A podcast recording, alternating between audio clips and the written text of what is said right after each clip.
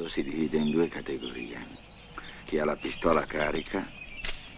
e chi scava. Tu scavi.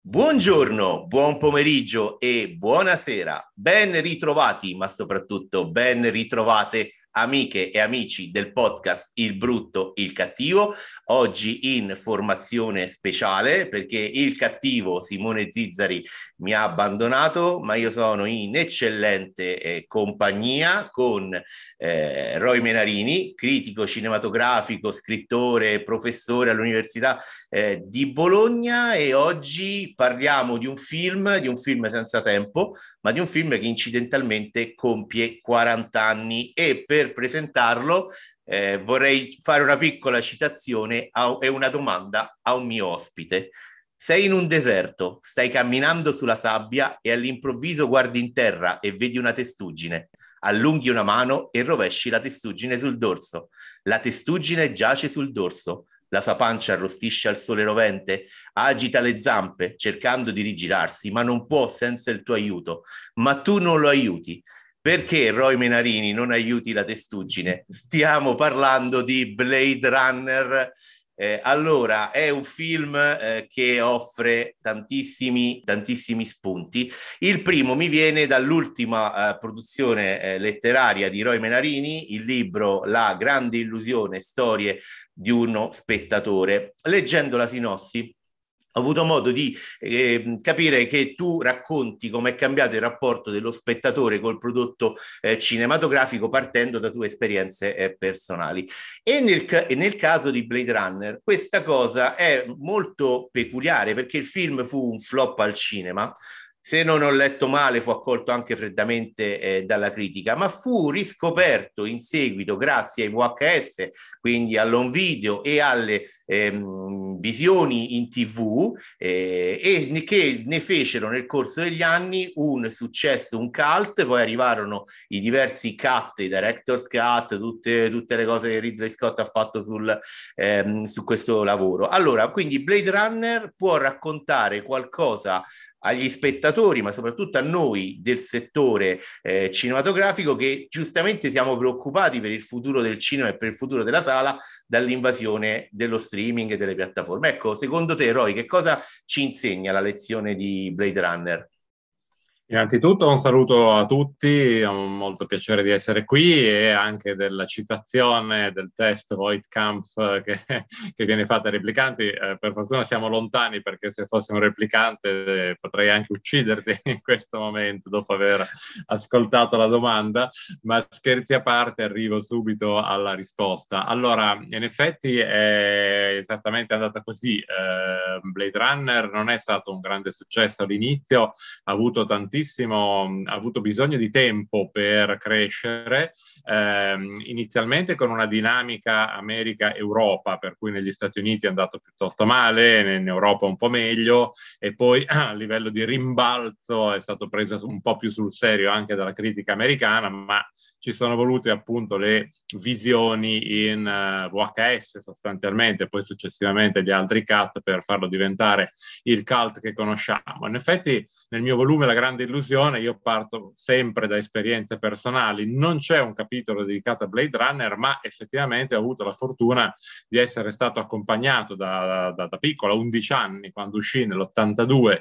eh, da mio padre e, e, il film mi impressiona molto, vi potete immaginare, ma non è proprio un film da prima media, però mm, mi, mi colpì moltissimo. E devo dire che forse un imprinting su questo film ce l'ho avuto se tanti anni dopo, ovvero nell'occasione del 25ennale dell'uscita ho deciso di scriverci un libro e, il, um, e, e questa idea di un film che si conquista pian piano Uh, il proprio pubblico è sicuramente molto interessante, specialmente in un'epoca, la nostra, nella quale noi abbiamo una situazione di film che vengono consumati sostanzialmente nel primo weekend o nei primi due weekend, altrimenti vengono considerati degli insuccessi. Qui è una dinamica completamente diversa, è una dinamica nella quale un film ha avuto il tempo con le visioni domestiche e poi con le riuscite in sala cinematografica di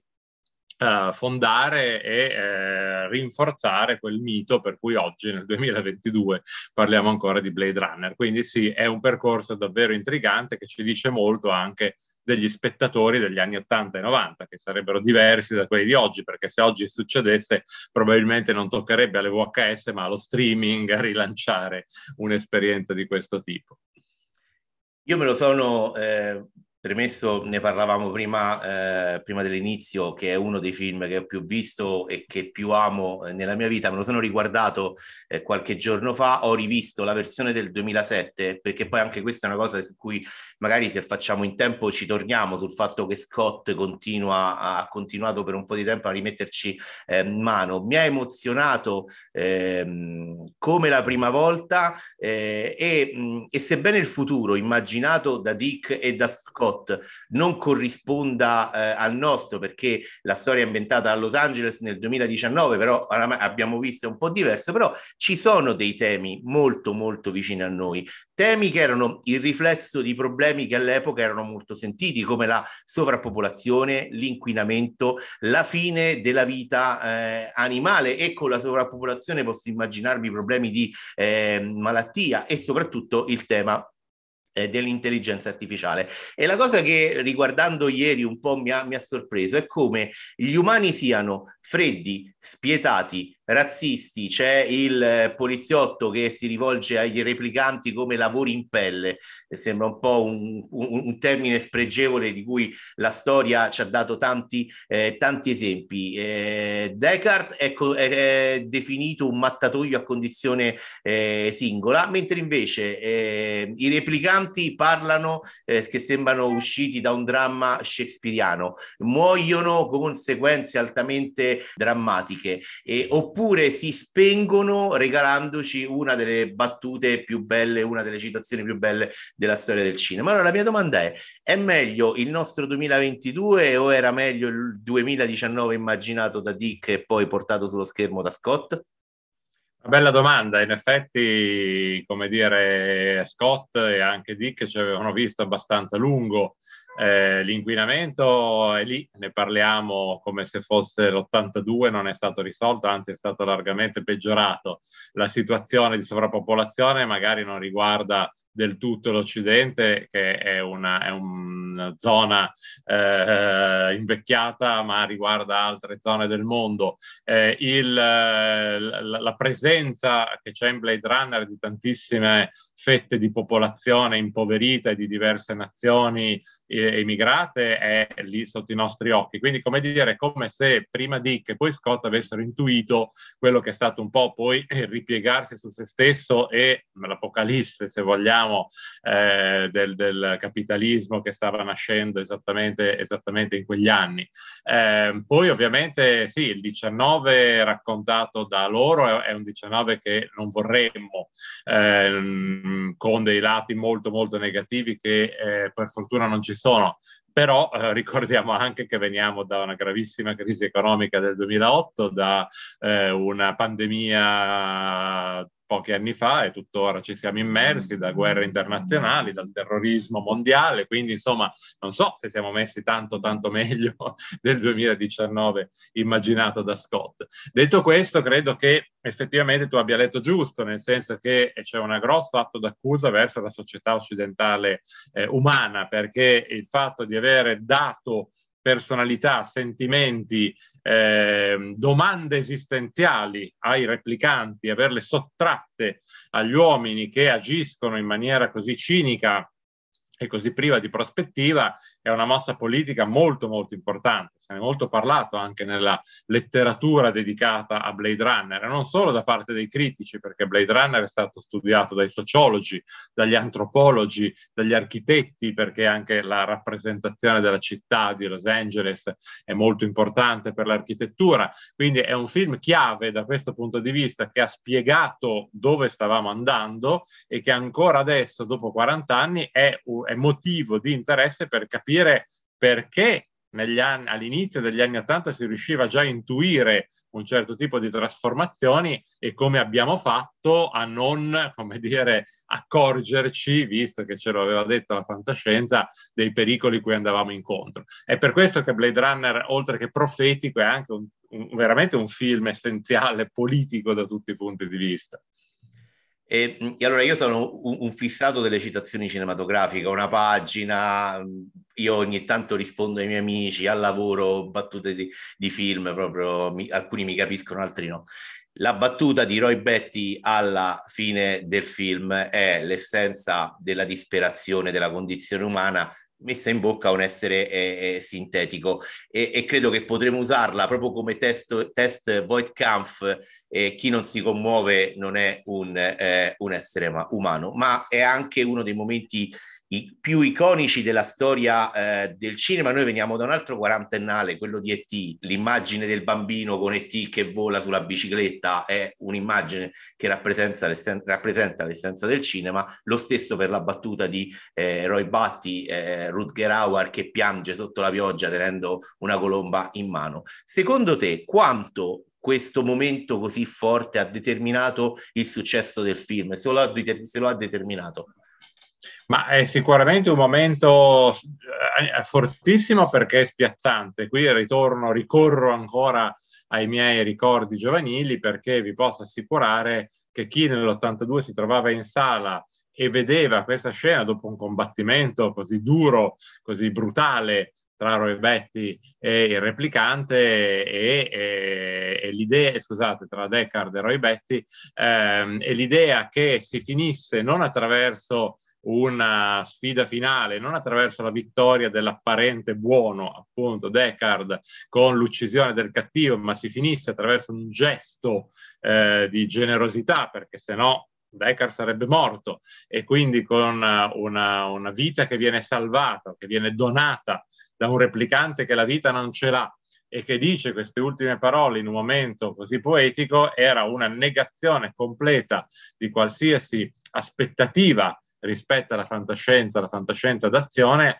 è un ricorso a una dimensione poetica che credo abbia determinato l'incredibile originalità del film. Non so se è uno degli elementi principali, certamente, o l'unico, certamente è ecco, uno degli elementi principali, perché insieme a questa vertigine dell'umano e dell'artificiale, insieme a tutto quello che è stato l'essere riusciti a creare un mondo futuro credibile, eh, la malinconia che scorre dentro Blade Runner credo che sia la cosa vincente e forse proprio quella malinconia era quella cosa che non subito poteva essere capita in un, in un anno in cui c'erano appunto film come E.T. che erano film meravigliosi ma immediatamente comprensibili senza zone d'ombra eh, oppure c'era una fantascienza completamente opposta a quella di E.T. Ehm, quindi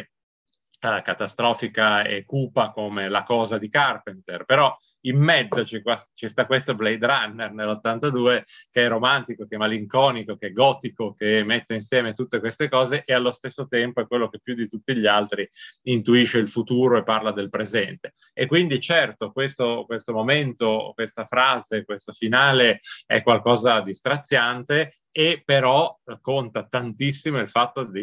che a, a, modo suo è un colpo di scena, non nel senso wow che sorpresa la Shyamalan, ma nel senso che ci aspettavamo tutt'altro finale eroico e finisce invece con un regalo eh, di, della vita di Deckard. Ecco. Esatto, quel momento in cui Rutger Hauer lo gu- guarda Harrison Ford fino all'ultimo e, lo, e, quando Harrison Ford perde la presa lo, lo prende, lo, lo, riacchiappa e lo tira su, è un momento, è un momento straordinario. Tra l'altro, esatto. ecco, hai citato il 1982, eh, in quell'anno e nel giro di due settimane, perché Blade Runner e La Cosa uscirono il 25 giugno 1982 insieme e furono sostanzialmente fagocitati dalla eh, fantascienza positivista di eh, Spielberg che divenne campione in cassi, film più visto al cinema, insomma, e tantissime cose. Allora, eh, quindi diciamo che sono un po' i due poli. Da un lato c'è la fantascienza positiva di Spielberg che un po' affonda le sue radici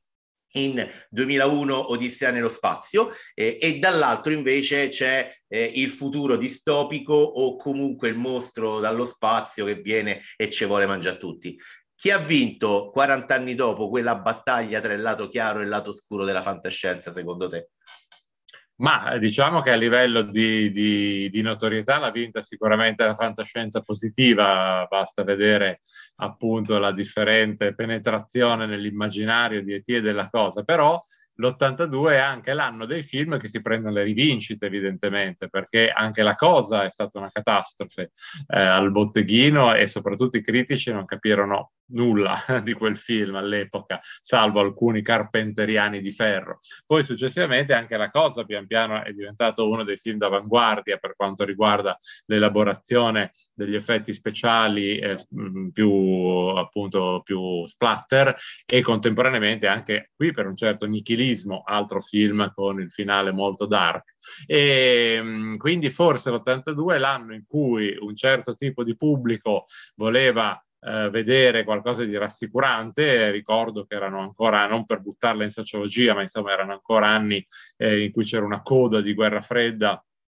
una tensione nucleare non spenta, ricordiamo che sono anni in cui esce anche The Day After, cioè il film che immagina la bomba atomica che distrugge tutto eh, e quindi c'era un pubblico ehm, ancora politicamente dal punto di vista internazionale molto teso e quindi il, il messaggio pacifista eh, di Spielberg fa presa, eh, sicuramente fa presa, ma poi alla lunga oggi forse, non per togliere nulla a E.T., però 40 anni dopo sono Blade Runner e la cosa che continuano a generare significati, interpretazioni, eh, passione tra i fan e così via, mentre E.T. è il grande classico che in qualche modo sta ben, eh, ben chiaro. Però è la storia della fantascienza di cui pure mi sono occupato, è una storia integralmente sospesa tra ottimismo e pessimismo. Fin dagli anni 50 eh, ci sono film eh, di, di, questo tipo, più negativi che positivi, ma c'è anche una fantascienza ottimistica, fino ad arrivare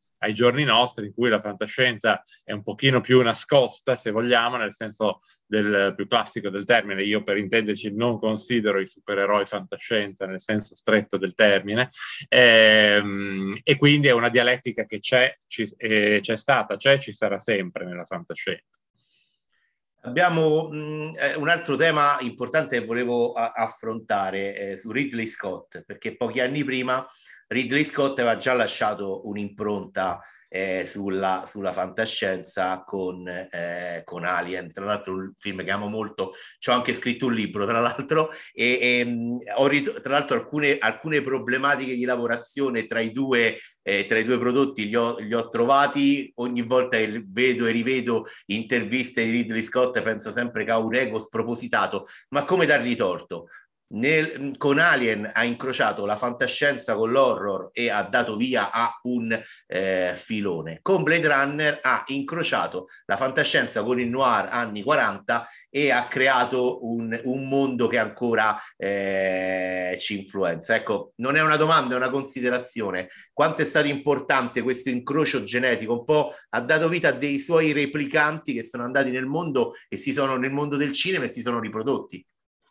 Sì, infatti Ridley Scott, che insomma oggi Ridley Scott viene un pochino criticato perché fa film veramente diversissimi l'uno dall'altro, molto altalenanti, basti pensare ad House of Gucci, e, e si dice giustamente, insomma, eh, Scott è un po' così, un po' schizofrenico, però dall'altra parte bisogna dargli atto che quando uno comincia con dei film di questo tipo, lui pochi anni fa, Duellanti, Alien Blade Runner, eh, uno potrebbe anche andare in pensione subito, poveretto, eh, ha, ha, continuato a fare decine e decine di film, alcuni belli, alcuni meno belli, però ha avuto delle intuizioni straordinarie. Non dimentichiamo che Scott veniva dalla pubblicità, eh, il che poteva metterci in sospetto perché spesso chi è venuto dalla pubblicità ha avuto un atteggiamento molto limitato nei confronti del cinema, molto legato all'immagine senza riuscire a sviluppare bene le storie. Invece Ridley Scott era di una generazione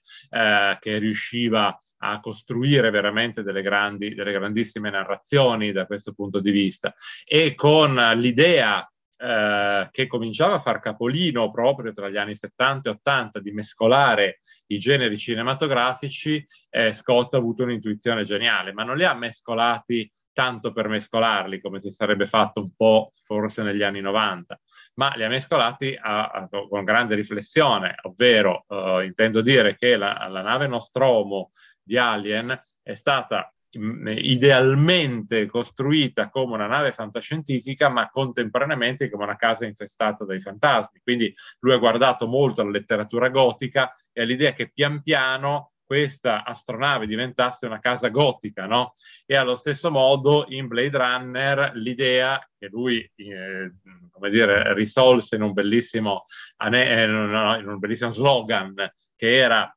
faccio un film ambientato tra 40 anni eh, più o meno, eh, ma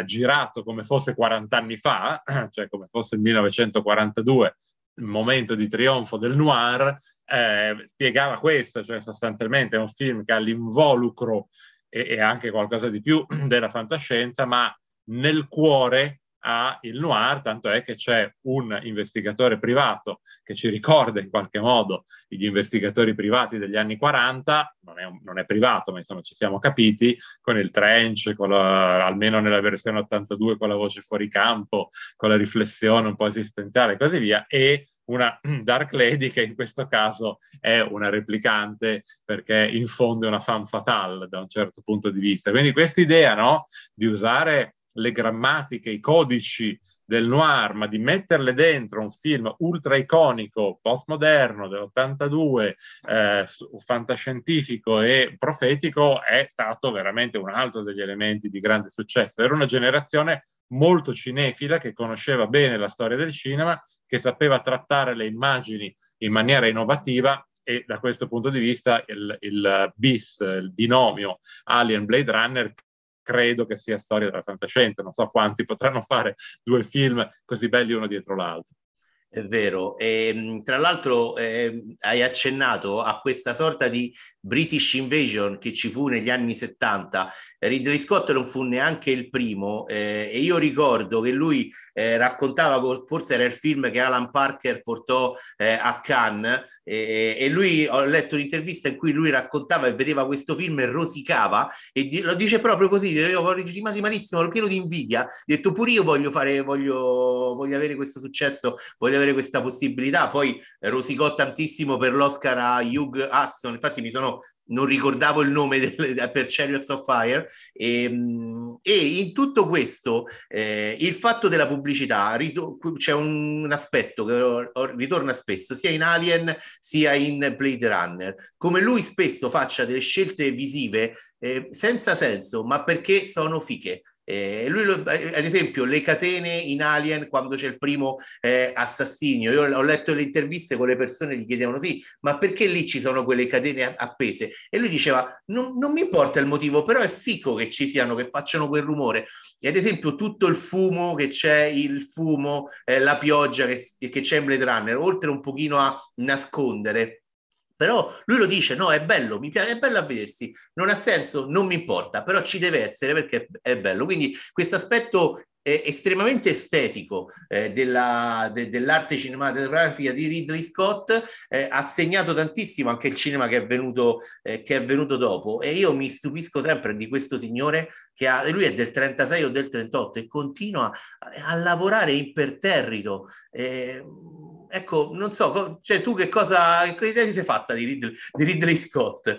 Ma è una passione evidentemente inestinguibile per il cinema, anche quando dicevo eh, oggi viene un pochino criticato per tanti film diversi. In verità lui è sempre stato un eclettico, nel senso che eh, ogni progetto per lui è importante, per cui ogni volta reinventa eh, delle, delle, soluzioni, delle cose, passa da un genere all'altro, da, da, American Gangster a una commedia sui vini francesi, a un film sulla moda, a un film medievale, eh, a un film eh, di, di, di, marittimo, insomma ne fa veramente di tutti i colori da tanti anni, eppure insomma anche nei più deludenti tu hai sempre dei momenti Scott, cioè dei momenti come dicevi tu, dove comunque lui riesce a trovare delle intuizioni di immagine, delle soluzioni visive e eh, che, che, sono belle, altro che patinate, come si diceva all'epoca, d'accordo, patinate, ma qui si tratta di ricerca di immagine, altri magari facevano cose un po' più superficiali. Ricordiamo che appunto oltre a British Invasion c'erano tanti che lavoravano forte sull'immagine, diciamo così, chic o fica, come dire, eh, pensa a Adrian Lyne eh, con Flashdance nove settimane e mezzo, pensa appunto a quelli che hai citato tu, da Alan Parker, a Hudson e così via, ma pensiamo anche a Schrader che con American Gigolo cambia completamente il modo di rappresentare l'immagine e i titoli di testa dell'80 di American Gigolo sono una specie di videoclip su una canzone delle Blondie con Richard Gere che guida una macchina che, che, che poi l'inizio di quello che sarà anche il Miami Vice di Michael Mann, altro trattamento di immagine. Quindi è tutto un periodo in quegli anni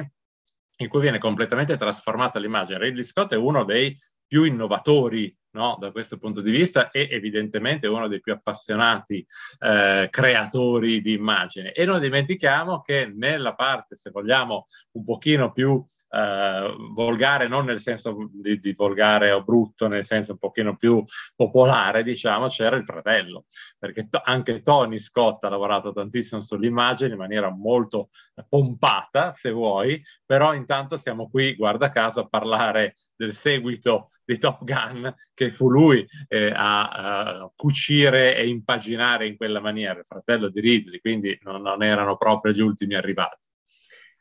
Tra, e tra l'altro parlando di un regista che ha ehm, scritto, eh, diretto film eh, importantissimi, io qualche, qualche, settimana fa non dormivo e io non avevo visto American Gangster, l'hai nominato poco fa, e io sono rimasto... American Gangster forse è il, è il gangster movie americano più bello degli, del ventunesimo secolo fino adesso.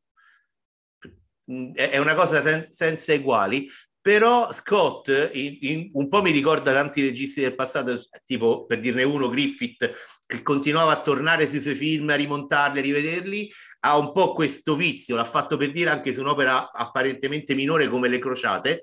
però su Blade Runner ci tor- c'è ritornato spesso. Allora, io ho l'impressione che tra i tanti film meravigliosi che ha diretto, che lui in fondo sappia che è Blade Runner che gli regala l'immortalità. Sei d'accordo? Sì, sì, sono d'accordo. Uno Blade Runner, due Alien in, in, classifica, ecco, mettiamoli così, perché è vero, poi magari c'è un immaginario un po' più pop, eh, disinteressato a queste cose che magari guarda Thelma e Louise che ha, che ha, detto molto dal punto di vista della storia del femminismo, ma meno dal punto di vista cinematografico. Però lui lo sa, come dici tu, lo sa benissimo e devo dire che mentre Alien è, è di fatto ha consegnato un film a quella che è una saga che eh, pare non sia tuttora finita, e uh, quindi, come dire, non aveva bisogno di fare migliaia di cut del primo Alien perché è come se la saga eh, si fosse espansa no? a partire da lì. Per Blade Runner, a parte, se vuoi poi ne parliamo, il seguito che c'è stato di Villeneuve e, e, e un annuncio di una serie TV che c'è stato di recente, Blade Runner è sempre stato Blade Runner, intoccabile, no? Ehm, quindi l'idea di tornarci su così tante volte è un'idea di opera d'arte sempre aperta, è un'idea che hai, custodisci no? il tuo quadro perfetto, ma ogni tanto ci devi aggiungere qualche pennellata o togliere in alcuni casi. E, ehm, non è l'unico, eh, perché mentre, mentre stiamo parlando, io sto preparando un intervento per andare a raccontare che cos'è il nuovo, il nuovo montaggio del Padrino 3 di Coppola, che ha fatto a sua volta vari Apocalypse Now, prima Redux, poi il Final Cut di due anni fa. Quindi insomma ci sono dei registi che vengono dagli anni 70 sostanzialmente, che hanno idea di aver fatto, e, sono stati confermati dal pubblico e dai fan, dei grandi capolavori, che però vogliono ogni tanto riprendere in mano. Ora su questo c'è un grande dibattito, nel senso che eh, i più autorialisti dicono che i film appartengono completamente a loro ed è giusto che li rimodellino come si sentono anche col passare del tempo. Altri dicono, attenzione, un film è certo dell'autore, ma appartiene un po' a tutti, appartiene anche al produttore, appartiene anche al pubblico che l'ha visto all'epoca e quindi forse per nostalgia, per passione, per primo amore, anch'io sono legato alla versione 82 più che alle altre, anche perché mi piace molto la voce fuori campo, in senso noir, come dicevo. Eh, però il dibattito è aperto, insomma, è giusto, non è giusto rifare, riaprire Final Cut, Director's Cut e così via. Io lascio la domanda aperta, però sicuramente eh, Scott sa bene che Blade Runner è il suo lascito, questo è evidente. È vero, eh, perché sebbene ne parlavamo prima, io ho, ho, mi piaccia molto la versione del 2007, però poi alla fine il fatto è un po' per, come per noi giornalisti quando premi il tasto pubblica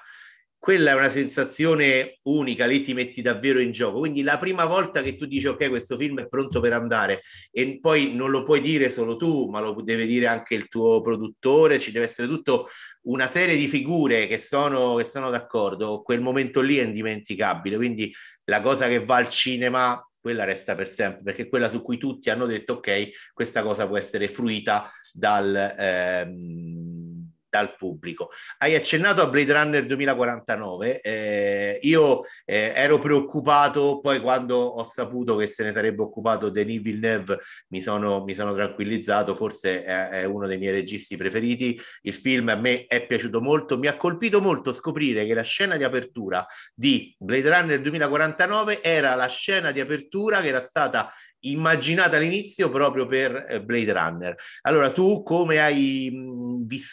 questo sequel? Ti è piaciuto? Non ti è piaciuto? Com'è andata? Mi è piaciuto, eh, ho fatto un po', lo stesso percorso, no? quando ho sempre eh, avuto dubbi su un, Blade, su un Blade Runner 2. Eh,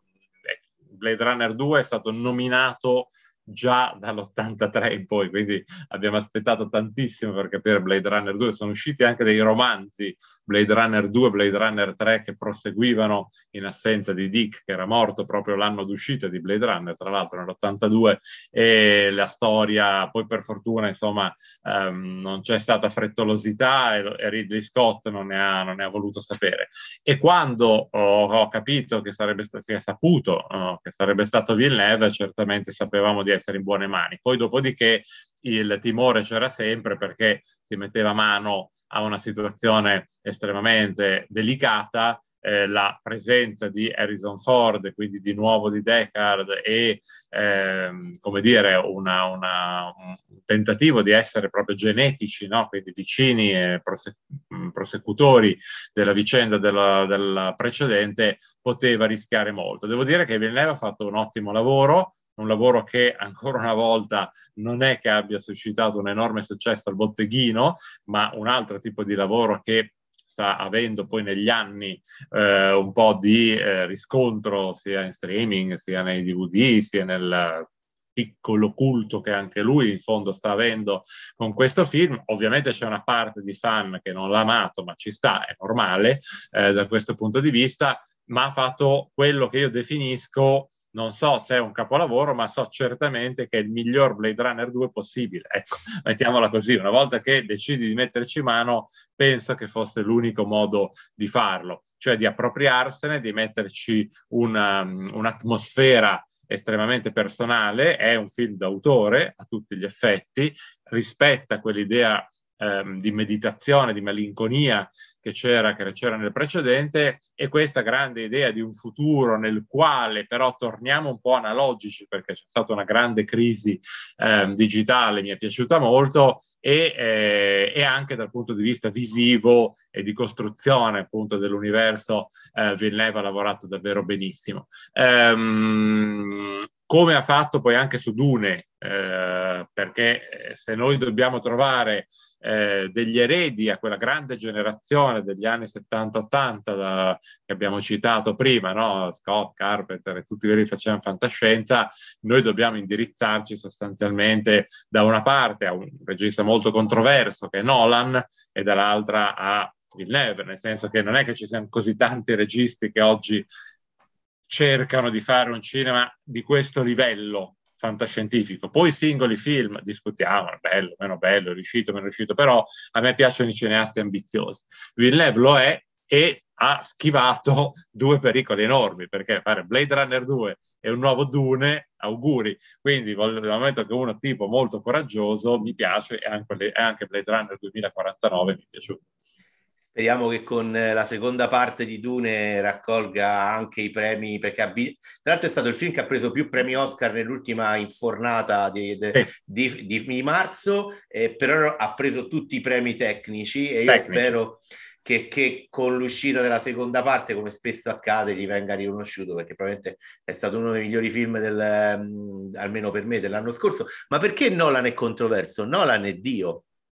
Ah, bravo, sono contento di sentirtelo dire, ma dal momento che poi sento sempre dire eh, non ci ho capito niente, e eh, i buchi di sceneggiatori, in verità eh, ha fatto una serie di, di, grandi film, insomma, anche, ribadisco, per riuscire a inventare, eh, chi è che può inventare delle storie così originali negli anni 90-2000 dopo tutta la storia della fantascienza che si è accumulata, cioè il ventunesimo secolo è un secolo nolaniano dal mio punto di vista perché ha, ha veramente trovato delle, mh, delle configurazioni che, che, pur essendo magari intuite già da altri hanno preso quella, quella dimensione lì e alla lunga secondo me l'immaginarsi un inception no? con, con tutti questi eh, sogni, mondi onirici che cascano, collassano uno dentro l'altro, credo che sia anche un po' una metafora della profondità no? di Nolan e quindi no, io ho la massima ammirazione per questi due registi. Io, secondo me, Nolan eh, ha veramente realizz- sta realizzando delle inception sul cinema del futuro.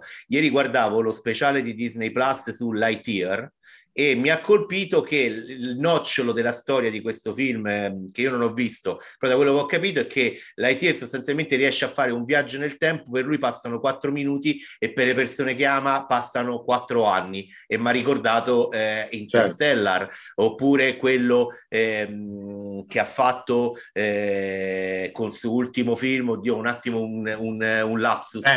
Eh esatto, eh, oppure già si vedono numerosi di- duelli, confronti, scazzottate in assenza di gravità, come abbiamo visto in, in Inception. Secondo me lui sta la, mettendo dei An- Anche le architetture che si ripiegano in Inception sono state utilizzate varie altre volte. Esatto, sta mettendo dei semi che crescono mm. nel tempo. L'ultima cosa, una nota un po' triste perché non abbiamo parlato della colonna sonora di Blade Runner purtroppo Vangelis è venuto a mancare eh, qualche settimana fa. Eh,